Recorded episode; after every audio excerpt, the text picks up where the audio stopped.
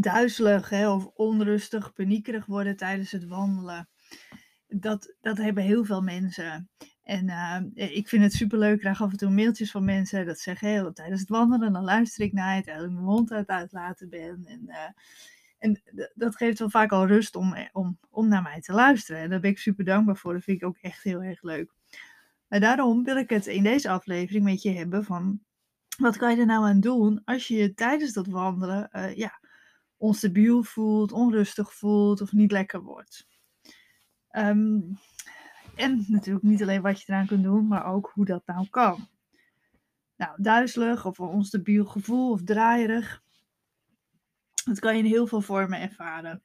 En ik noem het eigenlijk nu dus eventjes uh, duizelig tijdens het wandelen. Het kan ook zijn dat je onrustig wordt, dat je benauwd voelt, dat je ja, paniekerig wordt, zeg maar. en dat maakt je namelijk allemaal heel erg onzeker. En vaak komt er dan eh, bij een angst bij kijken dat je bang bent om te vallen, eh, dat je flauw valt, of je zo beroerd te voelen dat je niet meer kunt functioneren. En vooral natuurlijk dat je niet meer naar huis kan. Tijdens het wandelen hebben echt heel veel mensen hier last van.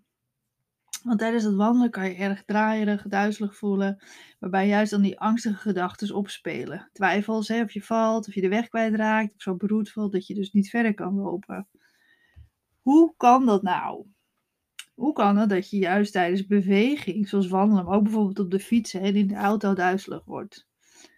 Onze hersenen zijn door de stress en de hyperventilatie eerder overprikkeld. En de beweging kan dan als het ware niet goed worden verwerkt. Hierdoor heb je eerder een onstabiel en duizelig gevoel. En daarnaast moet je evenwichtsorgaan ook heel hard werken om je stabiel te houden tijdens de beweging. Niet in de auto natuurlijk, maar uh, wel tijdens het wandelen en tijdens het fietsen. Je evenwichtsorgaan dat zit in je oren en zorgt ervoor dat je recht kunt lopen en dat je niet omvalt. Je hersenen krijgen tijdens beweging heel veel te verwerken. De straatstenen, onregelmatigheden op de weg. Kijken of je misschien een bekende ziet, uh, voorbijrijdende auto's of fietsen, de wind langs je hoofd, geluiden zoals vogeltjes, auto's, vliegtuigen. En dat kan dus soms best wel heel veel zijn. En dan wil je het liefst afsluiten. En er zijn buiten vaak heel veel prikkels die je namelijk dan te verwerken hebt. Tijdens het wandelen spelen naast de beweging, de prikkels en evenwichtsorgaan ook andere factoren een rol. Je ademhaling, maar ook je spierspanning. En die ademhaling, hè? tijdens het wandelen gaat onze ademhaling omhoog en die versnelt zich. En dit is dus helemaal normaal, want er is energie nodig om te kunnen bewegen. Maar als jouw ademhaling al hoog is terwijl je zit en rust bent, dan kan deze versnelling zorgen voor meer onbalans en dus meer hyperventilatie. En zoals je misschien inmiddels weet, is een van die veel voorkomende klachten bij chronische hyperventilatie duizeligheid. Dit is dus belangrijk. Hè? Op het jij inspanning levert, zoals wandelen, maar ook die fiets, op de fiets zitten, uh, dan heb je lichaam heeft extra energie nodig. Dus zal je ademhaling zich versnellen en verder omhoog gaan. Die zit dus niet in je buik. Die zit dus in het midden, maar vaak gewoon helemaal in je borstkas. En dat is normaal, dus ga die ook niet sturen. Maar daarna spelen natuurlijk ook je gedachten een belangrijke rol. Als we dan duizelig onstabiel worden tijdens dat wandelen, krijgen we vaak angstige gedachten. Ben je, bang dat je zo duizelig wordt dat je niet verder kunt lopen? Wat zullen mensen wel niet denken als ik zo gek loop? Wat als ik straks struikel omdat ik zo draaiig ben? Bijvoorbeeld, en wat als ik nu flauw val? Nou, als wij dit soort angstige gedachten hebben, dan gebeurt er heel veel in ons lichaam. Ons brein ziet dus gevaar en daar reageert je lichaam op. Je lichaam maakt zich klaar om te vluchten of te vechten.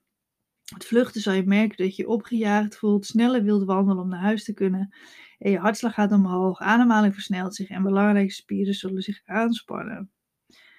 Want dus die, die gedachten, die zorgen dus voor dat gevaar.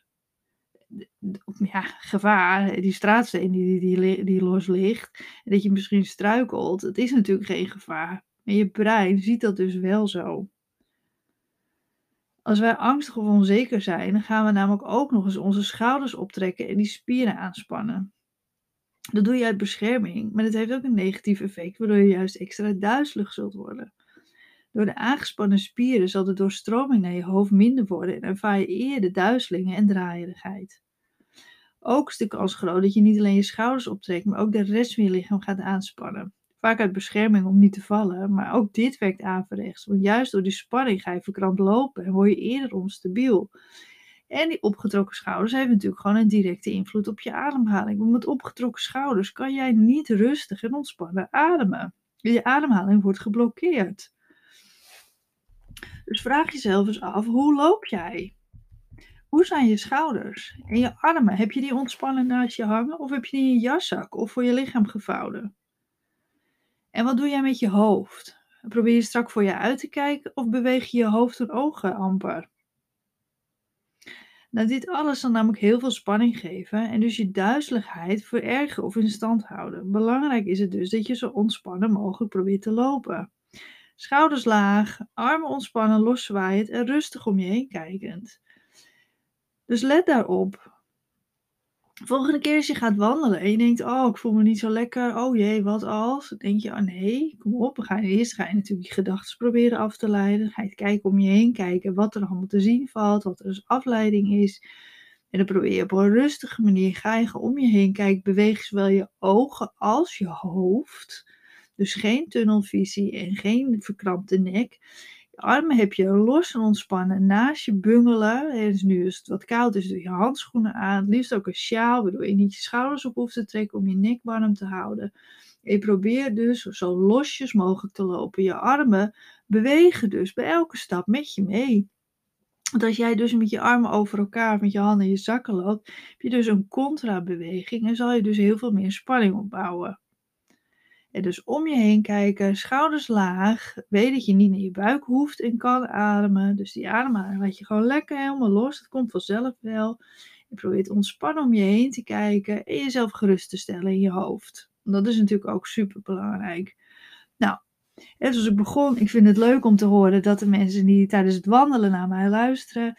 Uh, heb jij ook, wil je iets aan mij kwijt? Mail mij dan zeker, uh, want dat, dat vind ik hartstikke leuk om te horen.